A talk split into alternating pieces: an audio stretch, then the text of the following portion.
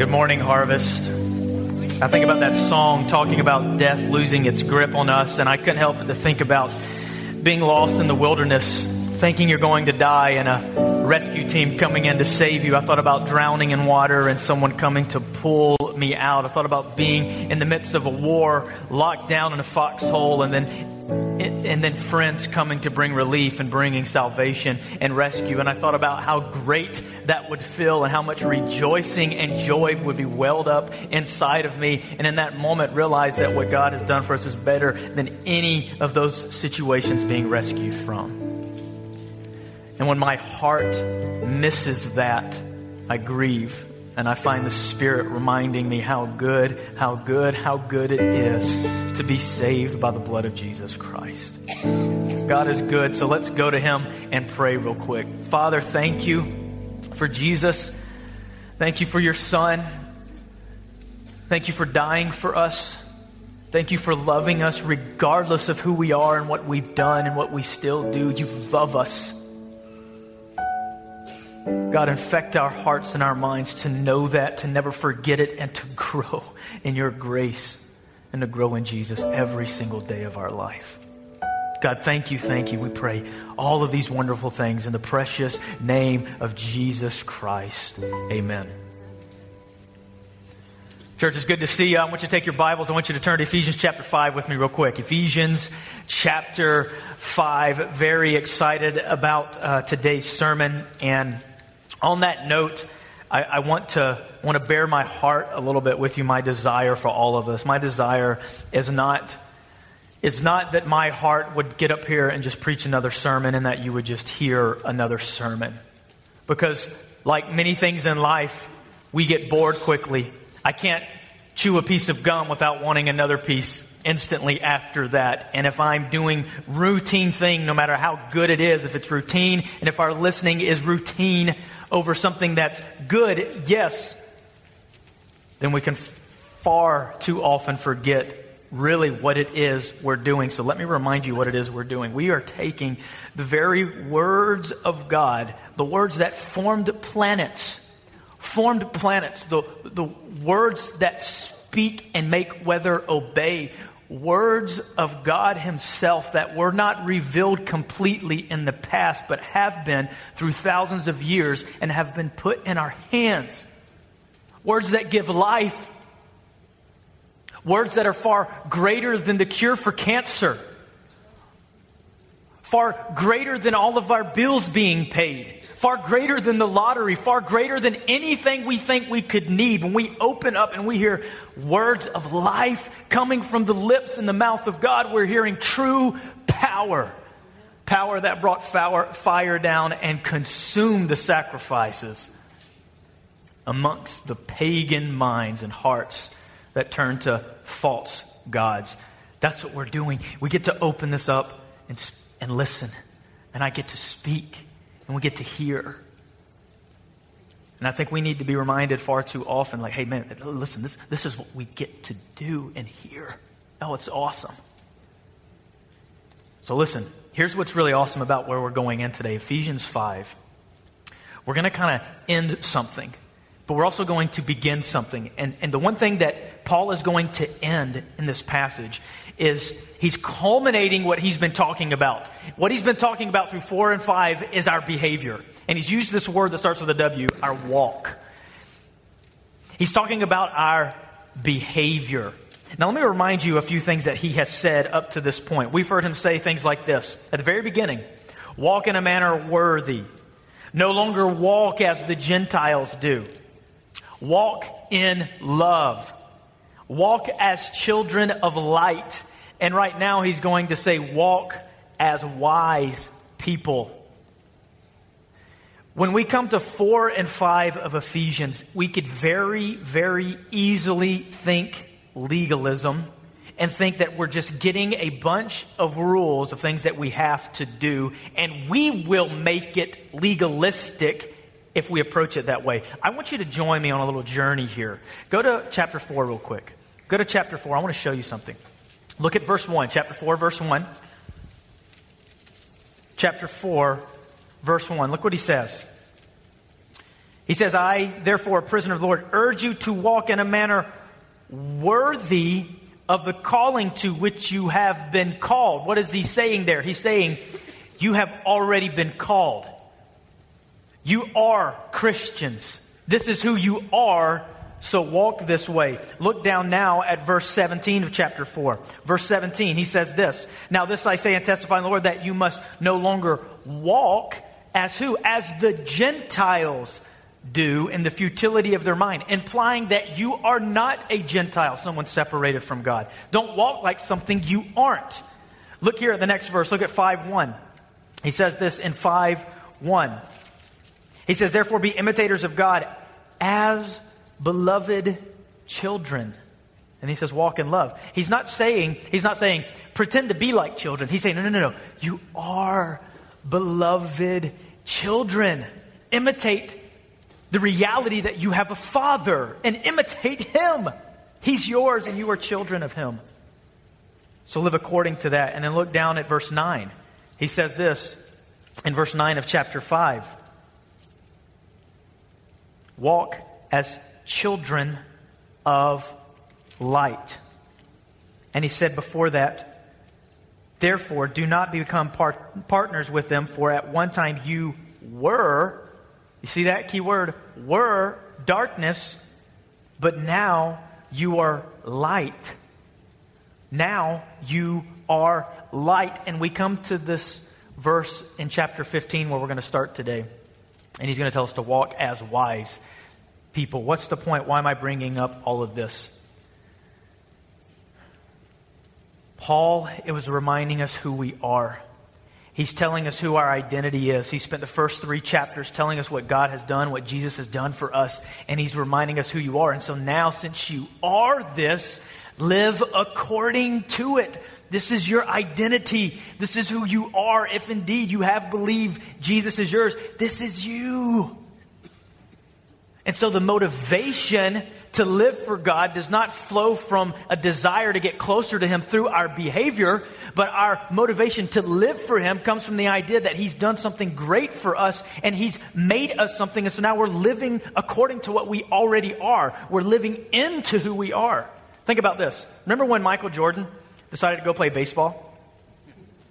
It's like, what are you doing, man? You're a basketball player. And him playing baseball, the whole time you're like, what is this guy doing? What? Come on, just, just come back to back. You're a basketball player. Come back to basketball, right? Right? He, you see him go through this like identity crisis as he's trying to figure out what to do towards the end of his career. But every one of us knows Michael Jordan, first thing you think of, man, he's a basketball player. And we as Christians, too often what we do is we have an identity that never goes away. Think about to be adopted to be adopted into the family of God means that you are a child and you are forever a child. You never stop being a child. My daughters, when they break something, they don't become less of my children, they just grieve me. And I have to correct them. And I have to train them and teach them. But they don't stop being my children. So let me ask you this. If you are in any way living in a manner Anyway, living in a manner that is trying to gain identity from God through your behavior, it's backwards. It's backwards. Let me remind you of words of Jesus. Jesus said, John 6, he said this It is the Spirit who gives life. The flesh is no help at all. It is the Spirit who gives life. The flesh is no help at all. No help at all. Worthless. No good. It's not going to help you. It's not going to get you closer to God. Doing everything in our own strength will not please God. It is the Spirit who gives life. The flesh is no help at all. The words that I have spoken to you are spirit and life. This is why God's Word is so important and so powerful. Why it is sharper than every, any two edged sword.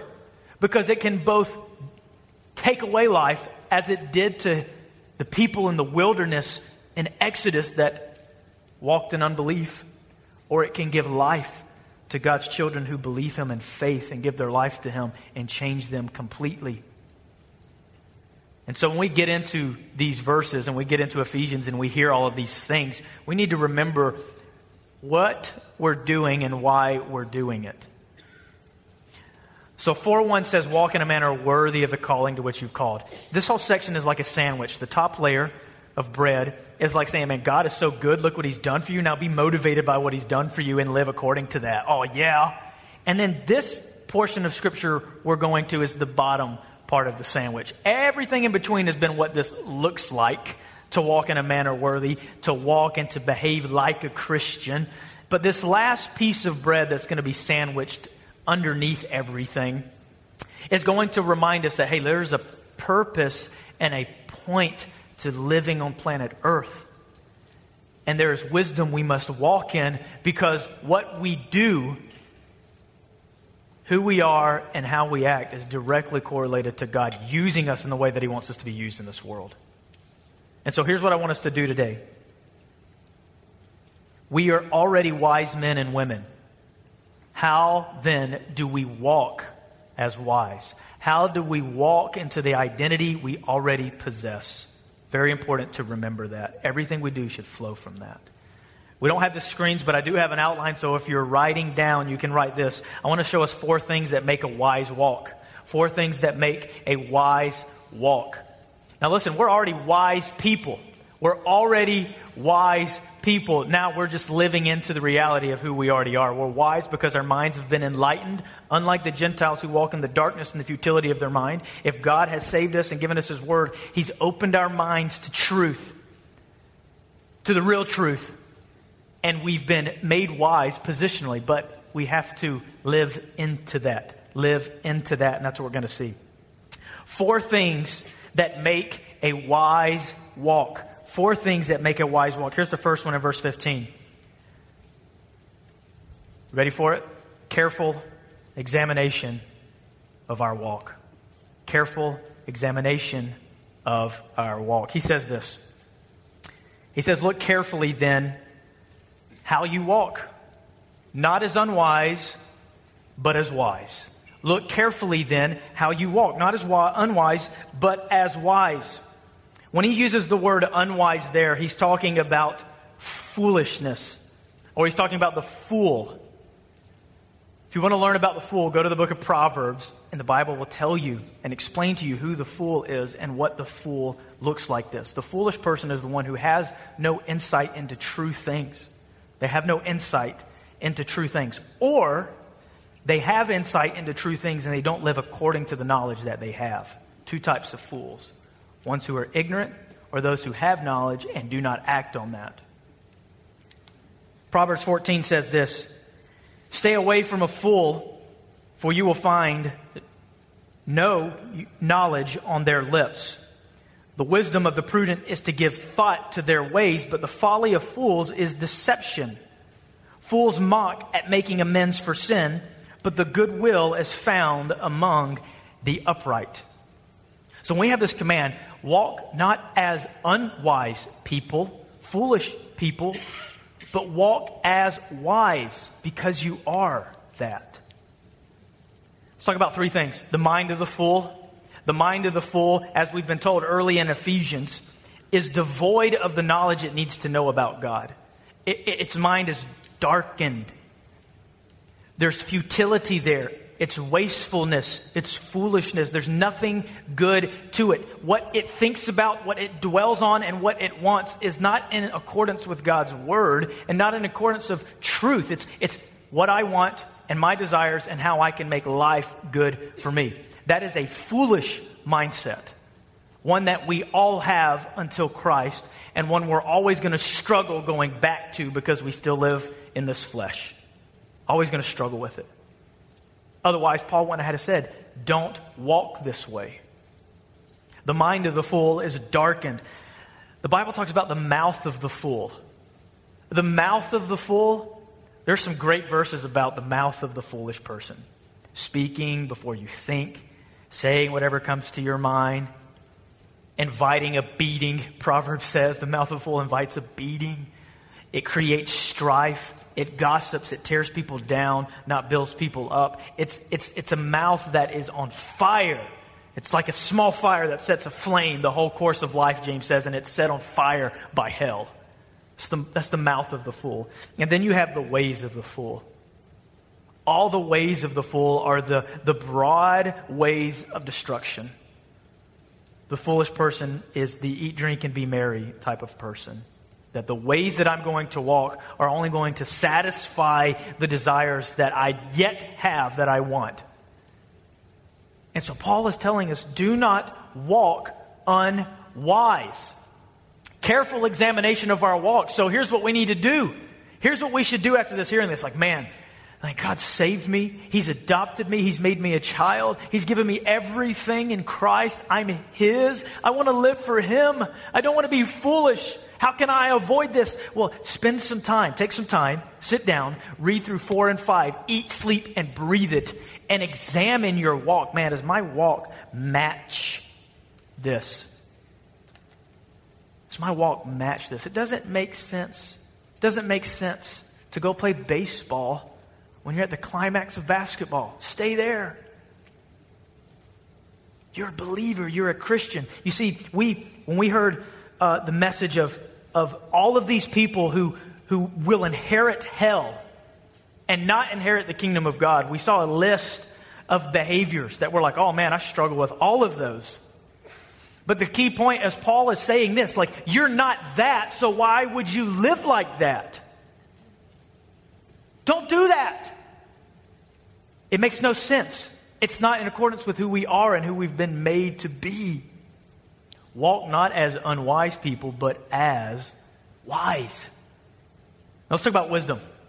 Wisdom is having insight into true knowledge, true facts. You have the insight, and then you're able to apply it to your life, right? So it goes far beyond just the knowledge. Knowledge is deceitful. Sitting and listening and, and, and, and, invading your mind with good things can be deceitful, especially if it never infects your hands and your feet. Right? Because we, we agree. We agree and we say, yes, that's true, I agree. But agreement does not mean compliance. True wisdom, a wise walk, behavior will take the knowledge that it has gained and it will infect life. That's how Jesus walked. Jesus said, Man, what I say, I say that from what I've heard from the Father. And his whole life was just a life of true wisdom, a life that was in, in accordance with the truth. And then God said, Man, I've predestined you to become to be conformed to the image of that. To the image of that. We as children, as wise people, don't want this. And we'll pray and ask God to help us to avoid this. But it involves, a wise walk involves careful examination of how we're walking. So let's spend time looking and caring for why we're walking. And so now we're going to get into this next point. This is very interesting. If you're writing down, I want to help you out. Write this right under the first one. Is my walk unwise or wise? Here's some questions to help you. But look at this next one. A wise walk involves proper use of our time proper use of the time that is limited that we have.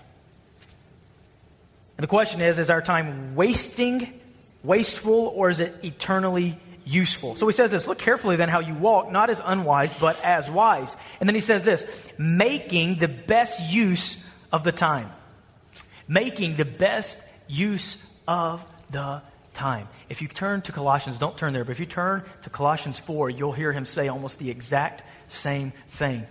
In relation, in relation to our witness to the world. He said, walk in wisdom toward outsiders, toward unbelievers, making the best use of your time. Exact same terminology. And he says this walk wise, not unwise, making the best use of your time. The word there is the word redeem, to buy. It's the same word we get for our redemption. Freedom to, we've been released from slavery. And so the point he's making is that time is something that we have to buy. We need to redeem. Why do we need to redeem it? Because the very next thing he says here, because the days are evil.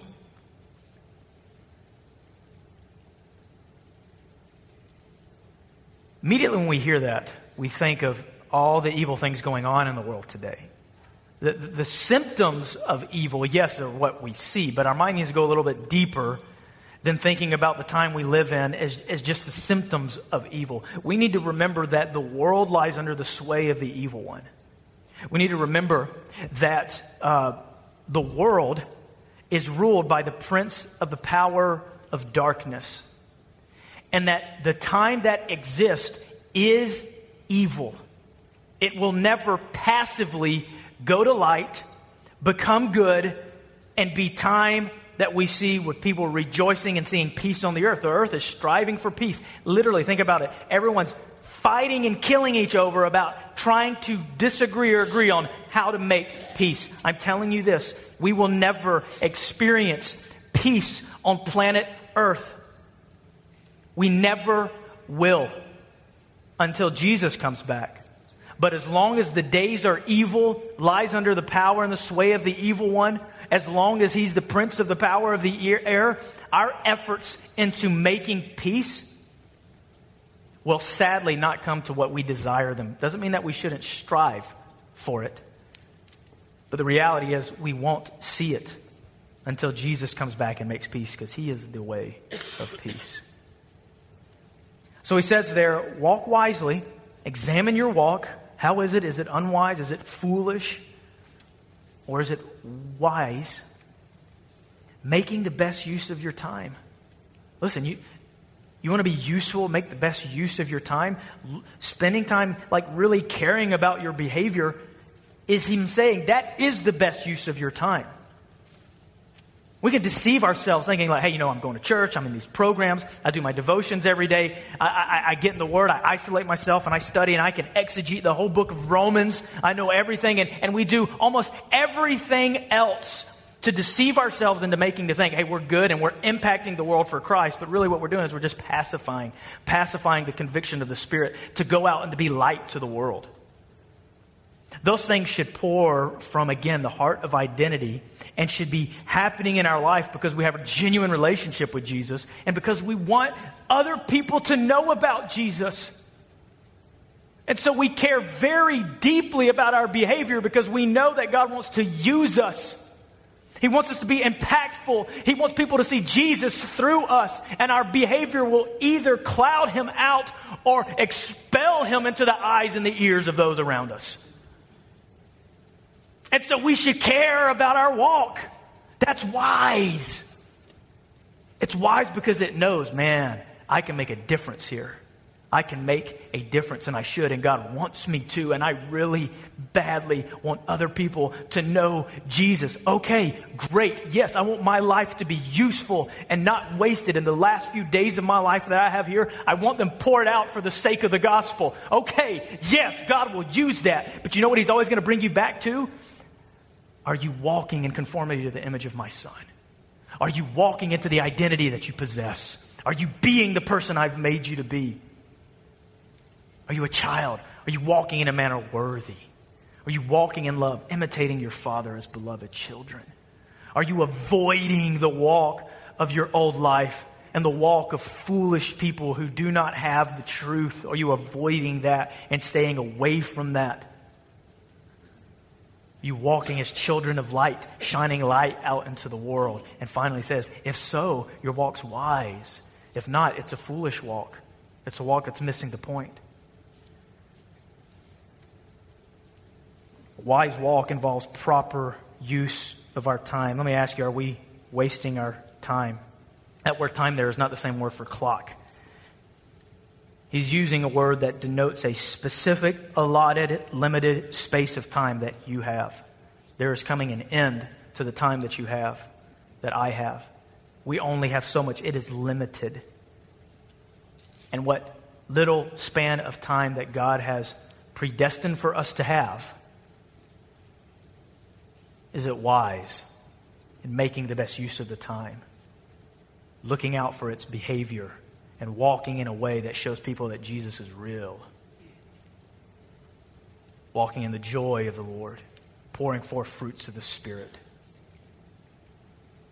You know, we live in a time, more so than any time, I think we all know it, where we can waste time easier than any other culture ever. Literally, we have been given the tools that we can, the tools that we desire and need to waste hours upon hours upon hours. I'm a part of this. We're all a part of this. With a click of a button, we can satisfy our boredom for endless hours. Endless hours.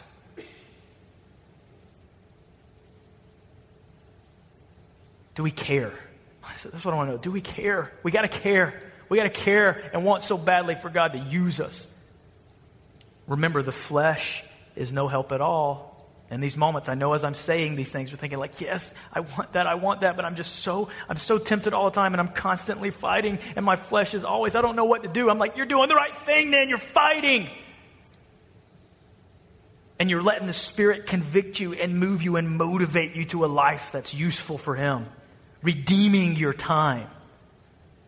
Here's the other implication of it. The other implication is if we're not redeeming the time, listen, the days are going to simply fester in evilness. If we're not light, there will be no other light. If it stops with us, it stops completely. Because only through the people who have Jesus in them will light shine into the world. We spend so much time fretting over, oh, what am I going to say to someone? What am I going to say to someone? What am I going to say to someone? And we miss the fact that Scripture, multiple times, is telling us that the best use of our time around people is our behavior. People, you need to put yourself in situations where people can see you living Jesus. That will speak louder than your words. And then Colossians tells us when you get the opportunity to open your mouth, just make sure it's seasoned with salt and gracious. But your time is better spent examining your walk and conforming it, allowing Him to conform you to the image of His Son. A wise walk involves careful examination. It involves proper use of our time. But look at this next thing in verse 17. It involves understanding the will of the Lord. It, it involves understanding God's will. Verse 17 says this Therefore, do not be foolish, but understand what the will of the Lord is.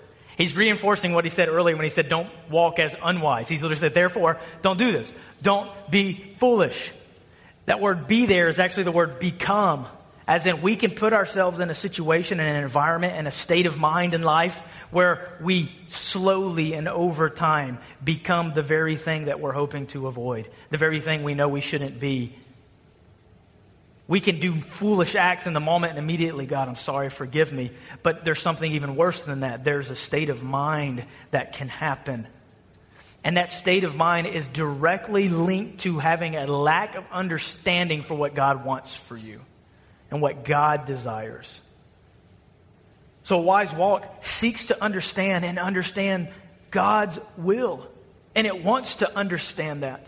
The foolish person is the one who has put themselves away from what God's word is saying and what God wants and only is focusing on what they want. It's an atheistic lifestyle. And it's even worse when it's found in believers because we don't operate out of ignorance.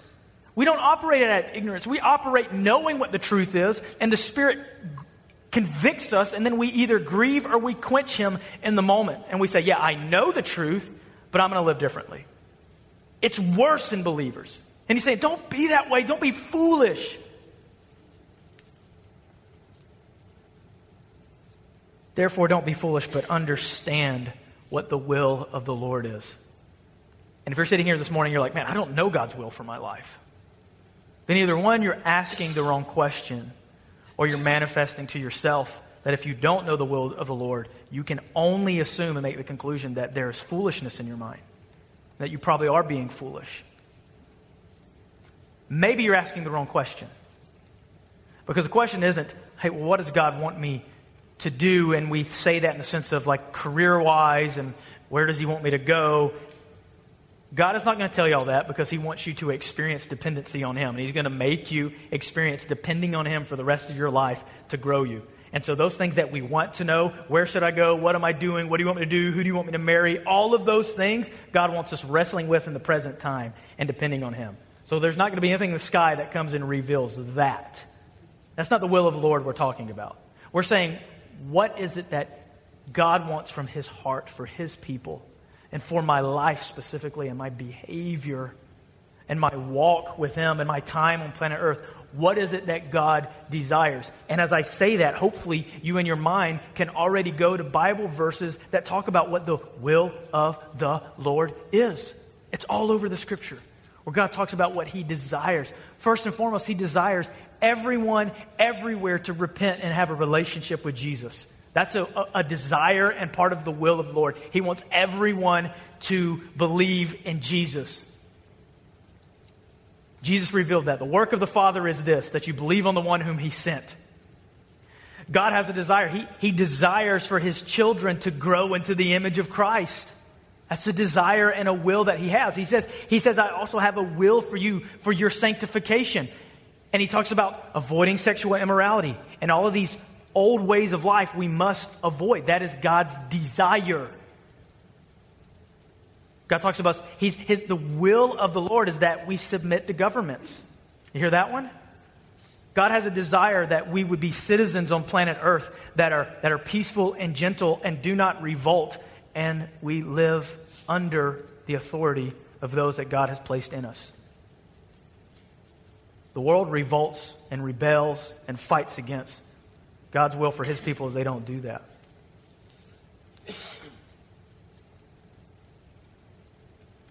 If you're saying, I don't know any of that, then you're manifesting you may lack the understanding of God's will for your life. And this is why God's Word, we come back to it, this is why God's Word is so important, why we need it, why we need to eat, sleep, and breathe it.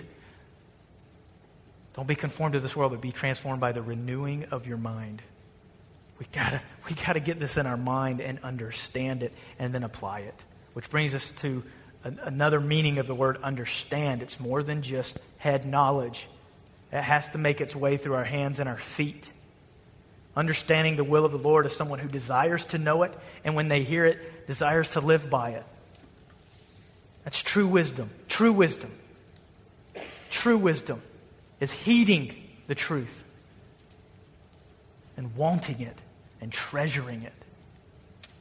Imagine this if you do not like the truth of God, but you're trying to live in accordance with it, so you're already losing. Already losing. That's why the heart that is begrudging over the commands and the desires and the will of the Lord, like, oh, I got to do this. this is what God wants, I guess. I'm just going to struggle over it for the rest of my life is the person that's missing the joy of the Lord of what God has already done for them.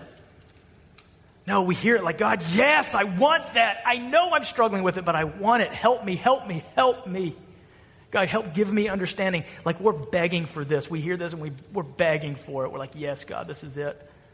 Because we know, like, the moment we were saved, we can do nothing in and of ourselves. And so we need more Jesus, more of the Spirit helping us in these things. A wise walk examines its walk, it, it properly uses its time, it, it understands the will of the Lord. And then this the wise walk lets the Spirit fill. The wise walk lets the Spirit fill. I'll say it again because this is the central verse of the New Testament. Central verse of Ephesians, I would even say lets the Spirit fill. Look what he says here. Understand what the will of the Lord is, and do not get drunk with wine, for that is debauchery, but be filled with the Spirit. When I've normally read this, I've always thought, why in the world? It seems so out of place that he's throwing in alcohol in this moment. Like he's got this, he's talking about the walk, he's talking about, that, and then all of a sudden, out of nowhere, do not get drunk with wine, for that is debauchery. That seems almost random, but when you realize what Paul is doing in this passage, he's giving like the antithesis of the good thing. Like, don't be unwise, but be wise. Don't waste your time, but be useful. Don't have a brain that lives in foolishness and lack of understanding, but understand what the will of the Lord is. He's contrasting. So he wants to contrast being filled with the Spirit. So he gives us a worldly example we all can understand.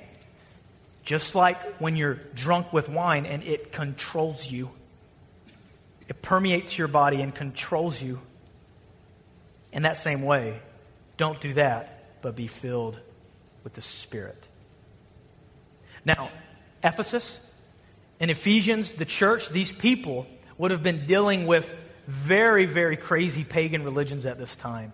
And alcohol was a big, big part of the pagan culture there. Actually, part of their worship was to literally gorge themselves on wine and then dance and revel in a drunken stupor, thinking that that was in a way making themselves more open to their God and that God was more pleased with them and they were gaining higher knowledge and getting closer and closer to spirituality through doing that.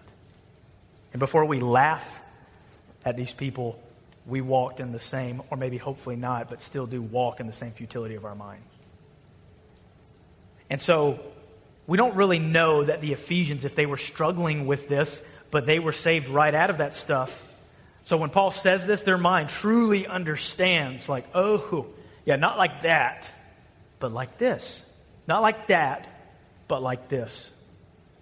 He says there, do not get drunk with wine. And he says this, for that is debauchery. There's a word we don't use much.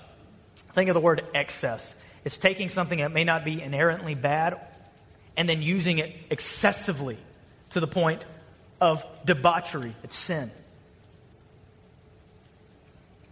Drunkenness is always wrong, never good, never allowed, always bad. And that word debauchery speaks back to making the best use of your time. That word also carries with it wastefulness. Wastefulness. It's an example of a wasteful moment of life. Years and time spent drinking away, accomplishing nothing, giving it over to the evil day. He says, but be filled with the Spirit. Huge contrast. Let me explain why this is a central, central part of the New Testament. None of the commands in Ephesians are possible for any of us in our flesh, but they are only possible through being filled with the Spirit. Here's what being filled with the Spirit does not mean. Being filled with the Spirit does not mean some type of zap of sensuality, meaning some type of crazy emotional experience that will come over you and cause you to feel great and do great. That's not being filled with the Spirit. Filled with the Spirit is not us trying to do what God wants harder. Being filled with the Spirit is not us trying to do what God wants harder. Remember, Jesus said the flesh is no help at all, the Spirit gives life. Being filled with the Spirit is not the indwelling of the Spirit. The Bible talks about the Spirit indwelling. That is the moment of salvation when you believe in Jesus. The Spirit Himself comes and indwells and lives within you permanently. Permanently. Let me say that again. Hold on a second. The moment you were saved, God Himself, like no other time in history, no other time, gave His Spirit not beside you, but He put Himself in you permanently to live in you. Listen, you look through the Old Testament and you see moments where these great men of God are being filled with the Spirit. It was temporary for them. And we saw them do crazy great things, things that we're like, man, we hope they would make a movie about that. We're like, man, but that power lives within you if you are saved. It is inside of you. God Himself. He doesn't leave and come back and come back in. He indwells permanently. Oh man, do we neglect and fail to misunderstand the reality of that awesomeness. Oh, the same power is inside God's children. But listen, when he says here, be filled with the Spirit, he's not talking about that. For those who have the identity in Christ and who are his, you already have that. You already, you've already been indwelt. Do you know what he's not talking about when he says be filled with the Spirit? He's not, he's not talking about receiving more of the Spirit. There, you can see some people live in a way where they think, man, I just need more of the Spirit. Don't ever say that. Don't ever say that. That is a total unbiblical, untheological term. You can never have more of the Spirit. You have 100% of the eternal God living within you at all times. So being filled with the Spirit is not receiving more. The Spirit doesn't like come in and then leave a little bit and then come back out and based off our behavior leave and then we got to have good behavior to get them back a little bit more. No, no. That's not what this means. It also doesn't mean baptism of the Spirit. That happened at the point we were saved. We were immersed into Christ completely. We are in Christ 100%. We will never be out of Christ 98%. No, no, we are 100% positionally, identity, adoption, all of that happens and is sealed 100% at the point of salvation. Don't forget that. But that's not what this is talking about. And then it's not talking about the sealing of the Spirit. Ephesians talked about how the Spirit is our guarantee, and it's a seal. It's like a, the envelope where the wax is dropped and the, the, the marker is placed and pressed onto the wax to identify whose this is and where this is from. And the Spirit is the mark on us that we are God's. And the Spirit confirms us that we are His children. But the filling of the Spirit is not what He's talking about here. Wow, Jasper, you have done a great job of telling me everything that this is not. How about you tell me what it is? He says here, don't be drunk with wine that is debauchery, that is wasteful living. But just like alcohol controls you, be filled with the Spirit. Here's the idea of that word filled it's something that is present, it's passive, which means it happens to you, you don't make it happen, and it's continuous, which means it goes on forever. What he's trying to get at here is we need to have a constant, conscious letting. Conscious, constant letting. Let me explain it to you this way. Imagine, imagine if I had a big tub of water on stage, clear, you could see through. And in the middle of this water, I had a balloon, which was the Holy Spirit, stuck it down inside. That's us. Holy Spirit is inside of us. Inside of us. But, but, but the Spirit wants to permeate our life, which the word filling has the idea of permeation. It, it permeates like salt does meat, it completely changes the taste, it permeates it. The Spirit wants to permeate our life with Him. And He will. He absolutely will if we let Him. But what do we do? We, here's what we do we, we take our hand and we kind of like plug the end of the balloon and we hold Him back.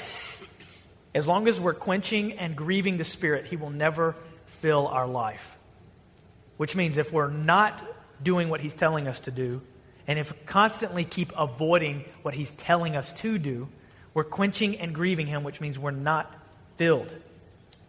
And He's like backed up, begging to be let go of so He can fill our life. And so, literally, letting is, oh, letting.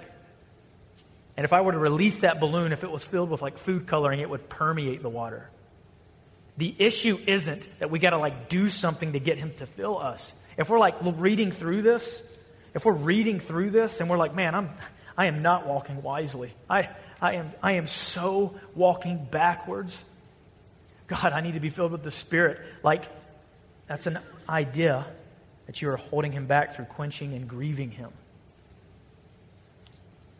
We have to moment by moment, day by day. That's why it uses the word walk, right? Step by step. Consciously be aware of Him at all times. And make sure we are not plugging the hole of eternal power that's trying to fill our lives. Do we understand this? I know some of us, when I say that, are like, I'm still not satisfied with it because you're not telling me what to do. Quit it! You can't fill yourself. And if you try to, you'll be full of it. Get it? It is a passive thing that happens to you. We have to let it happen. Let it. It's the same thing that happens in Romans 6 when we let sin have us. We give ourselves to sin and we become a slave to it. What does he say in Romans 6? Reckon yourselves to be dead to sin and alive to God and yield to God. And he will use you for righteousness. Make yourself available constantly, step by step, moment by moment keeping an awareness that God of the universe lives within you and He wants to use you and allowing Him to use you. If you start paying attention that way, oh, I see. This is, this is the joy I've been lacking. Oh, this, this is the ability to care more about others that I've been lacking. Oh, this is the ability to be a husband to my wife or a, a, wife to my husband that I've been missing, which is why he's going to go into chapter 6. All the rest of the chapter is the result of being filled with the Spirit. Do not be drunk with wine, but be filled with the Spirit. Now, let me give you some symptoms or evidence or consequences of being filled with the Spirit. You want to know if you're being filled with the Spirit? Look what he says next. He says, Do not be drunk with wine, but be filled with the Spirit, addressing one another in psalms and hymns and spiritual songs, singing and making melody to the Lord in your heart, giving thanks always for everything to God the Father in the name of our Lord Jesus Christ, submitting to one another out of reverence for Christ. We're finishing up. Here's what I want to end with. Being filled with the Spirit is really what we need. All of Ephesians, everything we're talking about is if God has made you a child, you already have your identity in Him, then we're going to constantly be fighting to go back and to plug the work of God that He wants to do in our life. Filled with the Spirit, let Him be released in your life. Walk with Him, and you will not gratify the desires of the flesh. But a symptom of being filled with the Spirit is that we're singing we're singing and making melody in our heart, and it's genuine and it's coming out, and we're around each other and we love each other, and, and we have a, a song. We're, we're taking God's word from the, from the, from the Psalms, and we're, we're singing truths about God from His word. We're singing hymns which are, are praising Christ, and we're giving Him praise. Spiritual songs being everything else that talks about Jesus and God, and that's spiritual. And we're consumed. There's a melody in our heart that will exist, that will come out, and you feel like, man, there's no melody in my heart. You're not filled with the Spirit or either the Spirit doesn't belong to you. But you have to decide which one's which. And then he says there at the end, submitting to one another out of reverence for Christ, which is where the changes in the sermon series is coming. Changes, listen, I'm going to say it before we go into it. If your marriage, if you're not the husband or wife you need to be and you know it, you need to let the Spirit work in your life because it's what's going to change your marriage. He is what's going to change your marriage. He is what's going to change your children. He's what's going to change you. We need more and more of the Spirit that gives life in our heart. And so we're either letting Him or we're trying to take over, leading our life to death and misery and destruction. So as we continue this journey to walk wisely, make sure we're examining our walk, we're making proper use of our time. Make sure we're understanding what the will of the Lord is, and make sure you're letting God fill you. Let's pray. Father, thank you for all that you do. Thank you for your love. Thank you for your grace. Thank you for the filling of the Spirit. God, we, we struggle so much to understand. We struggle so much to apply. We struggle so, so much. But God, you're not surprised by any of that. You're so good to us. So remind us of who we are and what our identity is, and let's live according to that, motivated by what you've done for us and what you want to use us for. God, fill us today, we pray all in the name of Jesus. Amen. Música